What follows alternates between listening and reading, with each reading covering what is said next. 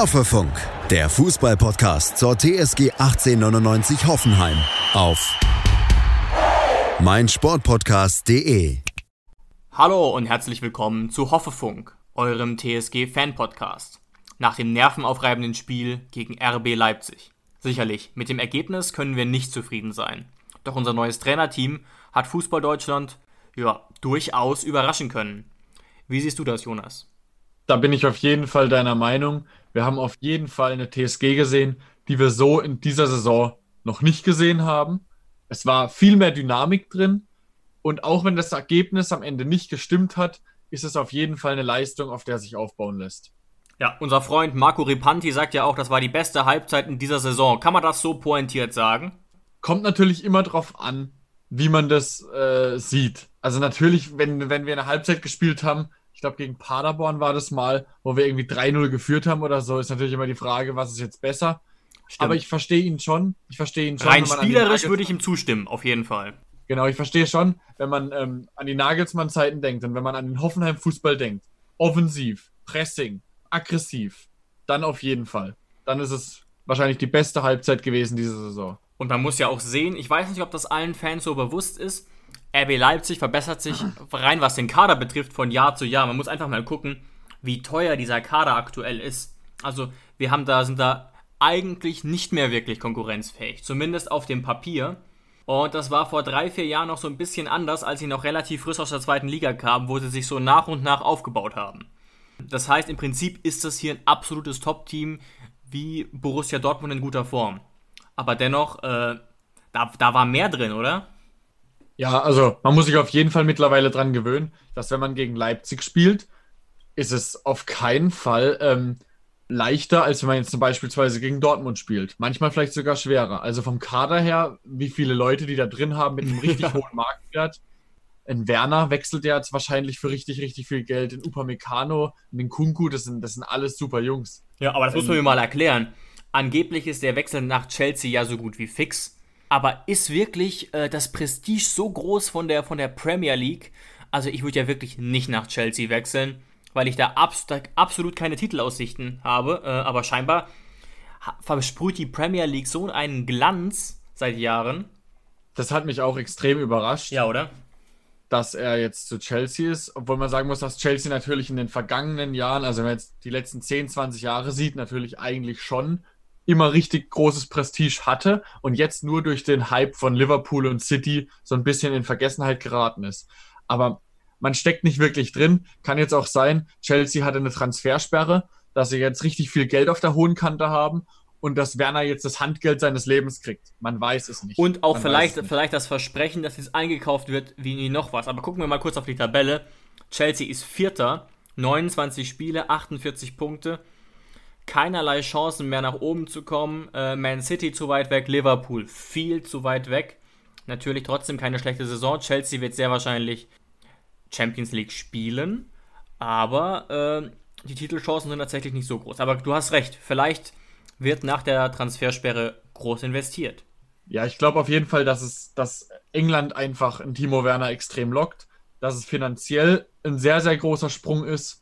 Hm, ja. Und ich glaube, der, der DAZN-Moderator, der wurde auch gefragt zu dem Wechsel am Freitag bei dem Spiel. Und da hat er ja sowas gemeint, wie das auch ähm, ein Trainer wie Frank Lampard ihn dazu bewogen hat, zu wechseln, okay, weil er da noch mehr lernen konnte. Das fand ich ein bisschen komisch, die Aussage, weil ich momentan ehrlich gesagt finde, dass äh, unter einem Nagelsmann die Entwicklungschancen schon groß sind, weil Lampard hat eigentlich noch nichts bewiesen seit in der kurzen Zeit, seit er Trainer ist. Habe ich gerade auch gedacht, ja. Deswegen fand ich die Aussage ein bisschen komisch, dass man wegen dem Trainer wechseln sollte, weil es Frank Lampard ist. Weiß ich jetzt nicht. Also Frank Lampard ist garantiert noch kein Guardiola. Ja, sicherlich eine fußballerische Legende, aber eine Trainer, eine Trainergröße, ich weiß ja nicht. Ähm, ja, was wir uns natürlich jetzt so ein bisschen fragen müssen, warum haben wir nicht gepunktet, wo wir insgesamt ein, ein sehr, sehr gutes Spiel gemacht haben? Ja, die ersten neun Minuten haben wir ja richtig, richtig hoch gepresst, haben mit Leipzig auch sichtlich überrascht damit. Ja, sicher. Baum, Baumgartner ganz am Anfang mit einer großen Chance, wo er vorbeigeht. Dann natürlich der Elfmeter. Und jetzt Wichtiges ist Thema. natürlich Jetzt kann man natürlich nur spekulieren, ob der Elfmeter, diese drei Minuten da, dass der Elfmeter dann doch nicht gegeben wurde, äh, uns so psychisch belastet hat, dass dann eben dieser Doppelschlag äh, kam. Das fand ich ja Weiß so frech. Das dauert, das dauert, sorry, aber fucking drei Minuten. Das darf nicht wahr sein. Das sagt ja Rosen auch noch extra in der Pressekonferenz, ja, dass es wirklich drei Minuten gedauert hat. Und ich verstehe wirklich nicht, ähm, wenn es schon so lang geht, warum lässt man dann Dabur sich den Ball nehmen? Er legten sich hin. Gulaschi steht schon auf der Linie. Der Schiedsrichter steht auch schon seitlich beim Elfmeterpunkt also es fehlt nur noch der Pfiff und er kann anlaufen. Und dann fällt einem plötzlich ein, oh, war da nicht was? Wir haben ja noch Leute in Köln. Könnten wir ja mal überprüfen. Einen Moment, ich bin gleich wieder da. Ja, ja, da gab es dann wahrscheinlich was aufs Ohr. Man muss halt sagen, das, das muss man leider, leider so sagen, es gibt diese neue Handregel und Baumgartner bekommt den Ball an die Hand. Dennoch war das keine, äh, mit Sicherheit keine Absicht und mit Sicherheit keine unnatürliche Handbewegung. Aber die neue Regel ist eben, mit der Hand darf nicht direkt ein Tor erzielt werden, weil der, die Hand halt den Ball, äh, die, die Ballflugkurve verändert. Aber diese Regel ist so kontraintuitiv, das deutet ja sogar Nagelsmann an. Ich bin da aber auch ähm, eher bei Nagelsmann bei der Pressekonferenz, auch wenn der natürlich da die Leipzig-Brille aufhat, mhm, selbstverständlich. Ja. Aber ich bin echt mittlerweile ein Freund davon, jede Regel, die man klar machen kann, klar zu machen.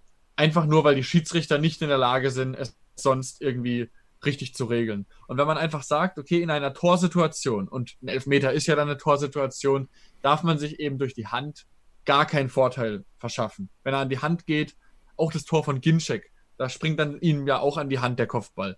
Ähm, Stimmt. Dass einfach klar ist, wenn der wenn in der Torsituation, in der Elfmetersituation der Ball an die Hand geht, dann ist es eben klar, kein Elfmeter, kein Tor. Also da bin ich schon eher ein Freund davon.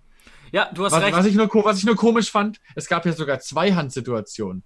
Einmal das Zuberhand und einmal das Baumgartnerhand. Und ich dachte natürlich ganz klar, es geht ums Baumgartnerhand.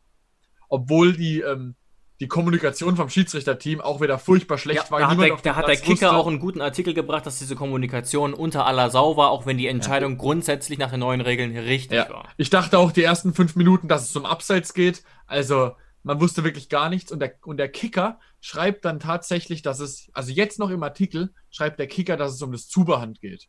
Echt? Verstehe ich gar nicht. Das, das verstehe ich gar nicht. Und das ist ja auch so eine Frage, man könnte das ja so in, in Sport 1 Doppelpassmanier weiterspinnen. Du hast natürlich recht. Es ist gut, wenn eine Regel sehr klar formuliert ist. Aber was bedeutet denn ähm, quasi, wenn du das weiterspinnst, dass ein Tor nicht äh, mit der Hand vorbereitet werden darf, sozusagen? Stell dir mal vor, es ist die gleiche Spielsituation, aber zwei Minuten vorher gibt es irgendwo ein Handspiel. Weißt du, wie ich meine? Aber daraus entsteht die Situation. Wo ist die Grenze? Wo ziehst du die Linie? Du kannst ja nicht sagen 20 Sekunden oder. Und ja, das, das ist ja auch ein Riesenproblem.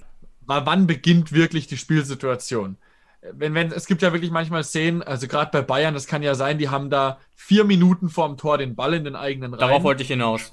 Spielen Handball und in welcher Sekunde beginnt die Spielsituation fürs Tor? schwierig. Also ich kann mich noch daran erinnern, im ersten Jahr, wo der Videobeweis eingeführt wurde, da gab es mal, äh, hat Schalke mal ein Tor geschossen. Oder nee, es war ein Tor gegen Schalke. Und es wurde irgendwie zurückgenommen. Oder ich weiß, ich glaube, Schalke hat doch getroffen und es wurde zurückgenommen, weil Caligiuri wirklich 45 Sekunden vorher in der eigenen Hälfte noch ein Foulspiel gemacht hat. Ja, also ja, ja, hatte, ich erinnere mich. Das war tatsächlich ja. auch tatsächlich ein Doppelpass, dann wirklich ewig Thema. Äh, kurios natürlich richtig, weil ohne das Foulspiel vermeintlich von Caligiuri wäre das Tor nicht gefallen. Aber da denkt man sich natürlich auch, ey, also es muss doch auch irgendwo dann auch dem Zuschauer Spaß machen. Also. Und eben diese, ich finde eigentlich, ich bin beim Videobeweis nicht ganz so kritisch wie du, aber mein Punkt ist eben, es gibt diese klare Regel, es darf nicht drei Minuten dauern, der Ball war an der Hand. Meiner Meinung nach, die haben 90 Sekunden Zeit, danach muss die Entscheidung stehen.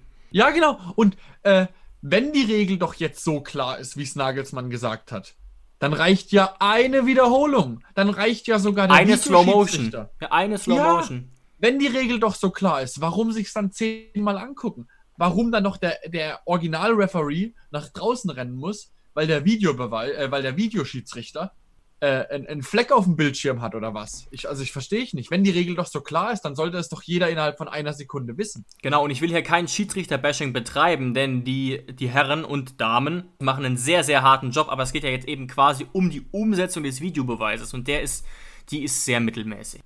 Ja, also darum geht es überhaupt nicht, weil ähm, ohne den Videobeweis bin ich auch dafür, dass man eben den Schiedsrichter, äh, dass man die Schiedsrichter nicht so hart angeht aber dann, es, es nervt halt einfach unfassbar, dass wenn der Videobeweis da ist und dass dann eben trotzdem, trotzdem noch so radikale Fehler gemacht werden.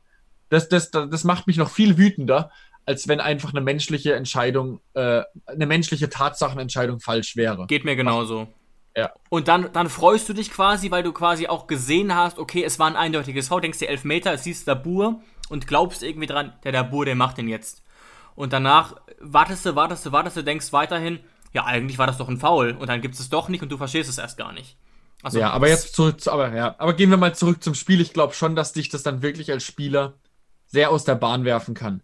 Auch wenn du da als Viererkette, dann stehst du da wirklich als Viererkette äh, oder als Fünferkette dieses Mal stehst du da wirklich hinten rum, siehst da Bur schon am Punkt stehen, denkst, okay, jetzt belohnen wir uns für die ersten zehn Minuten und ja. dann sowas. Und dann kommt natürlich Leipzig mit einer dermaßen individuellen Klasse. Das erste Und einem riesigen Tor, Tempo auch, ne? Ja, das erste Tor war wirklich extrem gut rausgespielt. Also das können auch wirklich nur drei Mannschaften in der Liga so gut spielen. Also ich, das war wirklich gut gemacht. Das muss man wirklich wertschätzen. Ja, natürlich irgendwie auch kurios, dass das zwei Tore waren, die ähm, entstehen, wenn, wenn Räume, also quasi mehr oder weniger fast Kontertore. Das war äh, äh natürlich trotzdem stark gemacht. Wobei das zweite Tor dann auch wieder auf eine Art bitter fiel. Ich glaube, das war ein Abpraller, wenn ich mich nicht täusche. Ah, das war, eine, das war eine, eine, Flanke auf Sabitzer und Sabitzer köpft ihn halt einfach sehr gut zurück und da steht halt Olmo komplett frei und macht den Schuss eigentlich fast genauso rein wie beim ersten Tor. Also es war auch gut rausgespielt. Das war jetzt irgendwie nicht so, ähm, dass, dass da fünf Abpraller gewesen wären. Nee, nee, so, so meinte ich auch nicht. Es war aber einfach ja. irgendwie quasi krasser Tempo-Fußball. Man, natürlich weiß man nicht genau. Was man auch ein bisschen sagen muss, ein bisschen schade ist, ähm, grundsätzlich bin ich immer der Meinung, dass, dass Olli Baumann einer unserer besten Männer ist, aber einen von den beiden kann er schon an einem guten Tag haben. Beim ersten Schuss von Olmo, da spreche ich ihn eigentlich frei, ja, weil ja. Ein, Schuss, ein Schuss mit der Pike ist so unfassbar schwer Unberechenbar, oder? Ja. Würde ich sagen, ja. Und aber beim zweiten Tor, da, die Parade sah irgendwie erschreckend gleich aus. Und da, da, da, da denkt man ja fast kurz als Laie, hat auch Olli Baumann ein klares, schwaches Eck, also ein Torwart-Eck. Weißt du, was ich meine? Ja. Wo er nicht so gern hinspringt. Ja, oder, oder denkt man sich so ein bisschen, nimm doch den Fuß. Was ich damit ganz klar sagen will, das ist kein klar haltbarer Ball, das ist kein Patzer. Nee, das erklärt nee. auch insgesamt, warum unsere Freunde von Hoffe News Baumann trotzdem eine relativ gute Note geben, weil er halt später noch ordentlich gehalten hat. Aber an einem guten Tag, sage ich, hat er diesen zweiten Ball. Ja, auf jeden Fall. Also kein klarer Fehler, aber ähm, das ist einfach die Qualität von Olli Baumann, die wir ja schon oft genug gesehen haben, dass wir wissen, dass Olli Baumann so ein guter Keeper ist, dass ja. er den einfach haben kann. So rum ist es eher. Ja, also ganz, keine ganz genau. Kritik, genau. sondern eher, wir hatten die Hoffnung, weil wir eigentlich so einen guten Schlussmann haben, dass der den zweiten hätte haben können. Und ich denke auch, ohne dass das arrogant gemeint ist, dass Baumann selbst zu diesem Ergebnis wahrscheinlich auch kommt. Also was der teilweise rausgefischt hat, auch diese Saison, ähm, aber auch später hat er ja da noch äh, äh, ein, zwei wirklich stark rausgefischt, dann war es leider nicht mehr so entscheidend. Aber wir haben ja auch im weiteren Verlauf gesehen, fand ich, und das hat mich positiv überrascht, da sagt Rosen ja auch großes Lob an unseren Charakter, unsere Mentalität. Wir sind danach nicht eingebrochen. Spielerisch. Ja. Ja. Das, da hätte man auch echt denken können. Also nach dem 2-0 habe ich auch gedacht, okay, okay. Wird es jetzt ein 4-5-0? Aber ja. wir haben wirklich genauso weitergespielt. Wir haben, wir haben unsere Linie weitergeführt. Ab der zwölften Minute, nach den zwei Toren, waren wir wieder da und haben versucht, genauso weiter zu spielen. Haben natürlich am Ende das Tor nicht gemacht, trotz 25 Schüssen. Das steht, ist natürlich dann ein anderes Thema. Eben, guckt euch mal die, die, die Statistik an. Das ist fast tragisch, dass man da kein Tor schießt. 24 zu 15 Torschüsse für uns. Deutlich bessere Zweikampfquote, 57% gewonnene Duelle ungefähr gleich viel Ballbesitz, be etwas bessere Passquote. Also statistisch sieht das alles super aus. Leider der Abschluss nicht so gut. Und ich muss eigentlich fast sagen, ich hoffe, das ist jetzt nicht meine Hoffenheim-Brille, aber eigentlich kann das durchaus unentschieden ausgehen, dieses Spiel. Wie baut man eine harmonische Beziehung zu seinem Hund auf? Puh, gar nicht so leicht. Und deshalb frage ich nach, wie es anderen Hundeeltern gelingt, beziehungsweise wie die daran arbeiten. Bei Iswas Dog reden wir dann drüber. Alle 14 Tage neu mit mir, Malte Asmus und unserer Expertin für eine harmonische Mensch-Hund-Beziehung, Melanie Lippisch. Iswas Dog mit Malte Asmus. Überall, wo es Podcasts gibt. Eigentlich kann das durchaus unentschieden ausgehen, dieses Spiel. Oder muss es fast? Kann es auf jeden Fall. Natürlich kann man jetzt sagen, wenn Werner den einen macht, als bester deutscher Stürmer, dann steht es da ganz schnell 3-0 in der 40. Minute. Ja, das, das, ist ein, ja. das war ein Geschenk dabei. Das war natürlich die größte Chance im ganzen Spiel. Aber ich habe gerade ja, noch mal geguckt. Aber, aber so, so Dinger hat Skoff auch schon drüber gehauen. Also deswegen. Ja, du aber hast halt ja natürlich mit seinem Schwachen. Ja. Werner war ja da mit seinem Starken. Du hast recht, Skoff hatte ja zweimal auch so eine Riesenchance, leider eben mit rechts. Du hast ja neulich das schöne Zitat gesagt, die einzig wahre Tabelle ist die tatsächliche Tabelle. Nur in dem Fall muss man auch wieder sagen, ich gucke gerade auf diese Expected Goal Statistik und laut dieser Statistik hätten wir eben, wenn wir die Werte runden, 2-1 gewonnen. Wir ja. 1,8 Tore, Leipzig 1,4 Tore. Das ist eine Statistik, die misst, wie gut die Torchancen waren. Natürlich äh, ähm, hat Leipzig insofern verdient gewonnen, dass sie einen besseren Abschluss hatten. Ne? Aber das zeigt ja, eben das Potenzial, das in der Mannschaft steckt, gegen so ein Top-Team äh, mit durchaus punkten zu können, ohne einen fitten Andrej Kramaric. Und das stimmt mich eben auch ähm, so positiv für die nächsten Spiele. Dass ich einfach nicht glaube, wenn wir genau so weiterspielen, also wenn wir genau so jetzt zum Beispiel am Mittwoch gegen Augsburg starten, dann hat Augsburg auf gar keinen Fall die Klasse da, äh, dagegen zu halten. Leipzig dann eben vielleicht schon. Ja. Aber damit sollten wir doch eigentlich Augsburg und Union Berlin überrennen. Ich habe ein bisschen Angst einzig, darüber reden wir aber am Dienstag in einer kurzen Folge nochmal, dass Augsburg sich total hinten reinstellt. Ist natürlich nicht das Spiel von Heiko Herrlich eigentlich. Aber ich bin aktuell auch sehr optimistisch, auch was die Ergebnisse betrifft aus den anderen Stadien. Also das Unentschieden von Wolfsburg gegen Freiburg beispielsweise. Was ich noch ganz kurz thematisieren möchte in der heutigen Folge ist ein sehr spannendes Zitat von Alex Rosen, das ich jetzt mal äh, kurz aus der Pressekonferenz einspielen möchte. Wir haben, haben richtig gut, richtig intensiv gespielt. Es war richtig Hoffenheim-Style. So wollen wir unsere Jungs sehen. Und ich bin mir sicher, wenn wir diesen Weg so weitergehen, dann werden wir uns jetzt in den nächsten drei Partien belohnen. Er gibt uns da fast ein bisschen recht oder wir geben ihm recht, je nachdem, wie man es interpretieren will. Wie siehst du dieses Zitat, Jonas, mit dem, mit dem Hoffenheim-Style, den wir jetzt gesehen haben? Ja, ich habe die Pressekonferenz dann auch direkt gesehen nach dem Spiel und es war schon ein kleiner Seitenhieb gegen, gegen Schröder, meiner Meinung nach.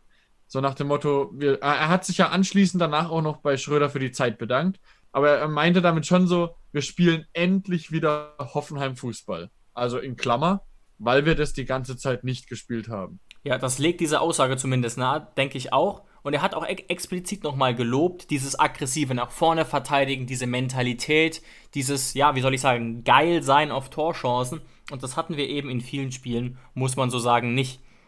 Ähm, also ich würde auch, auch die sagen, Entscheidung, auch die Entscheidung mit der Dreierkette mit Grillitsch in der Mitte interpretiere ich auch als ganz klarer Seitenhieb, bisschen, oder halt als, sportliche, als sportlicher Seitenhieb, jetzt nicht extra, um Schröder jetzt irgendwie fertig zu machen, sondern weil man es sportlich eben ja, äh, das ganze Jahr komplett anders gesehen hat.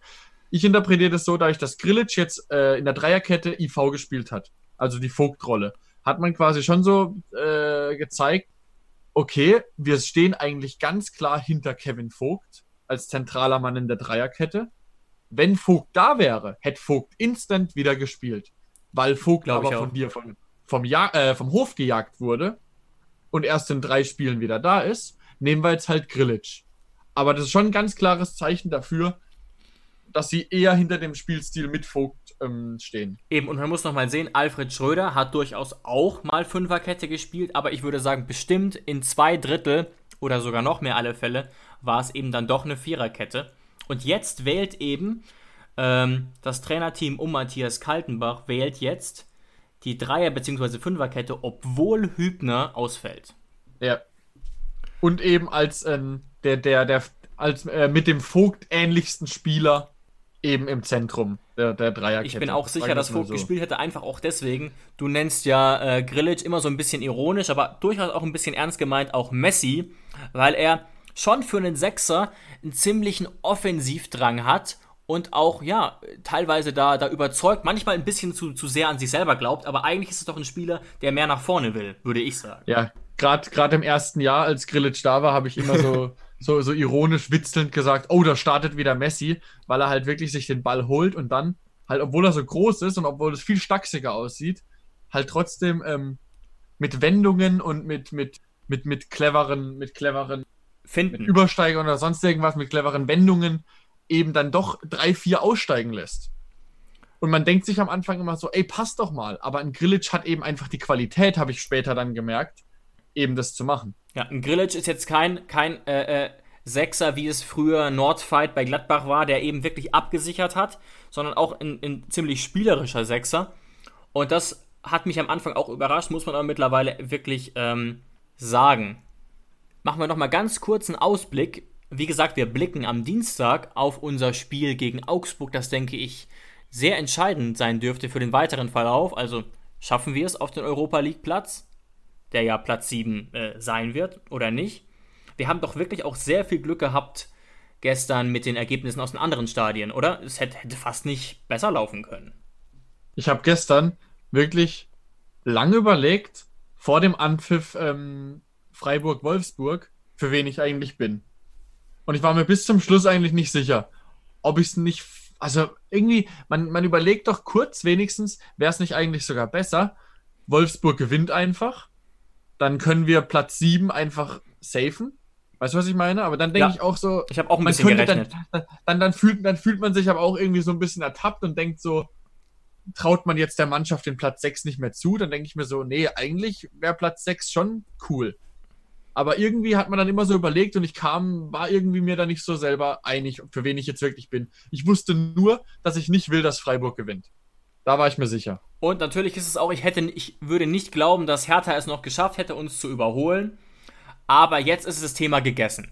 Hertha hat fünf Punkte Rückstand, das schlechtere Torverhältnis, weil sie 4-1 gegen Frankfurt äh, äh, verloren haben. Die sind zumindest schon mal raus. Und Freiburg ist natürlich auf Schlagdistanz. Aber wir haben auch ein relativ gutes Restprogramm, deswegen können wir erstmal äh, kurz, ja, fast dem Fußballgott danken. Und ich muss auch sagen, ich weiß nicht, wie du das siehst, Jonas. Letzte Saison haben wir uns ja gesagt, vielleicht auch so ein bisschen eingeredet, dass es unter dem neuen Trainer vielleicht gar nicht so schlecht ist, nicht in die Europa League Quali zu müssen. Aber rückblickend bedauere ich es doch etwas, weil ich schon glaube, dass wir es geschafft hätten, weil die Mannschaft ist gereift und ich uns schon gerne international gesehen hätte man hat sich das damals, als wir dann am letzten Spieltag mit Nagelsmann eben gegen Mainz dann Neunter geworden sind, hat man sich dann in den nächsten Tagen das schon versucht, so ein bisschen gut zu reden. Ja. Ähm, nach dem Motto, ist ja, ist ja eigentlich besser für, für Schröder, wenn er jetzt was aufbauen kann, ohne eben diese Doppel-Dreifach-Belastung zu haben. Aber natürlich, jedes Jahr, wo man nicht europäisch spielt, obwohl man es hätte machen können, ist natürlich bitter. Also ich, auch finanziell, will, nicht nur für unser Fanherz, ja. auch finanziell. Ja, auf jeden Fall. Aber man, man wird es nicht wissen, ob die Saison ganz anders gelaufen wäre oder ob wir jetzt viel schlechter dastehen würden oder besser, wenn wir Europa League gespielt hätten. Vielleicht wäre oder auch jemand wie Joel Linton geblieben. Das ist alles so ein bisschen Butterfly-Effekt, ne? Weiß man nicht genau. Weiß man natürlich nicht, obwohl ich glaube, dass wenn für einen Joel Linton äh, über 40 Millionen auf dem Tisch liegen, da überlegst du nicht. Da überlegst du nicht, wirklich nicht. Waren es 40 Millionen? Ich weiß es gar nicht mehr ganz sicher. Ja, ja es waren irgendwas über 40, 42, Krass. 44. Es war, ja, es war sogar, ähm, natürlich sind zwei, drei Jahre später, aber es war sogar mehr als äh, für Firmino damals. Das ist halt, muss man schon ehrlicherweise sagen, ich, wir sind beide äh, äh, große Sympathisanten von, von Joel Linton, aber das ist total overpriced gewesen. Aktueller Marktwert liegt übrigens bei 20 Millionen laut transfermarkt.de. Ja, wenn, man, wenn man überlegt, dass er lange bei der TSG war, aber eben nur dieses eine gute Jahr hatte und dann gleich so viel Geld, was für Hoffenheim wirklich extrem viel Geld ist, da überlegst du nicht. Wirklich nicht. Und Newcastle steht jetzt relativ weit unten. Joel Linton hatte 29 Partien, ein einziges Tor geschossen. Also aktuell so ein bisschen tragisch. Dafür sieht es auf seinem Konto gut aus. Das stimmt. Der hat mit Sicherheit sein Gehalt vielleicht verdoppeln können oder so, ja. Hat schon, hat schon sehr vielen äh, Fußballern, jungen Fußballern die Karriere versaut, dass sie zu früh so einen geldmäßigen Schritt gemacht haben. Aber naja, darum geht es ja jetzt auch gar nicht. Also ich denke, wir, wir können auf jeden Fall so ein bisschen positiv in die Zukunft schauen. In dem Fall jetzt gerade auch wegen der neuen Situation freue ich mich auf die englische Woche. und bin sehr gespannt. Ich würde sagen, wir hören uns am Dienstag wieder, Jonas, ähm, zum Vorgespräch vor Augsburg. Ja, genau, würde ich auch sagen. Und gerade erinnere ich mich, Jonas, du hast noch äh, äh, ein, zwei nette Nachrichten bekommen, oder? Auf Instagram. Ja, genau, ich wollte gerade noch eine Nachricht auf Instagram, die ich bekommen habe, loswerden, weil ich die sehr nett fand. Da hat sich einmal der Merlin bei uns gemeldet, der uns geschrieben hat, dass er gerade auf uns aufmerksam geworden ist und dass er sich dann direkt alle Folgen angehört hat und hat uns gelobt, dass wir das sehr differenziert machen und dass er uns sehr gerne zuhört, dass wir angenehm sprechen und freut sich auf weitere Folgen. Da wollen wir uns ganz herzlich bei dir bedanken. Merlin. Danke, Merlin. Ähm, freut uns, wenn du weiter einschaltest und das leitet ganz gut über dazu, dass wir jetzt ja einen neuen Partner haben, hoffelnews.de und daher jetzt weiterhin auf ganz, ganz vielen Plattformen sind, wie Apple Podcasts, wie Deezer, also fast alle Plattformen, die ihr so kennt. Google Podcast, Google, Google Podcast, Podcast, genau. Genau, aber eben leider nicht mehr auf Spotify. Aber ihr braucht gar keine dieser Apps. Wenn ihr einfach auf meinsportpodcast.de geht und da Hoffefunk eingebt, ähm, könnt ihr uns völlig problemlos hören. Es gibt meistens zweimal die Woche eine neue Folge. Und wenn ihr genau wissen wollt, wann die Folgen kommen, ist es am besten, uns vielleicht bei Facebook oder bei Instagram äh, zu abonnieren. Unser Name da ist eben Hoffefunk. Wir freuen uns auf jeden Fall, dass wir in der Kürze der Zeit, wo wir das bis jetzt machen, den Podcast, schon so, eine, äh, so ein großes positives Feedback erhalten haben. Vielen Dank. Wir hören uns am Dienstag. Ciao, ciao. Ciao.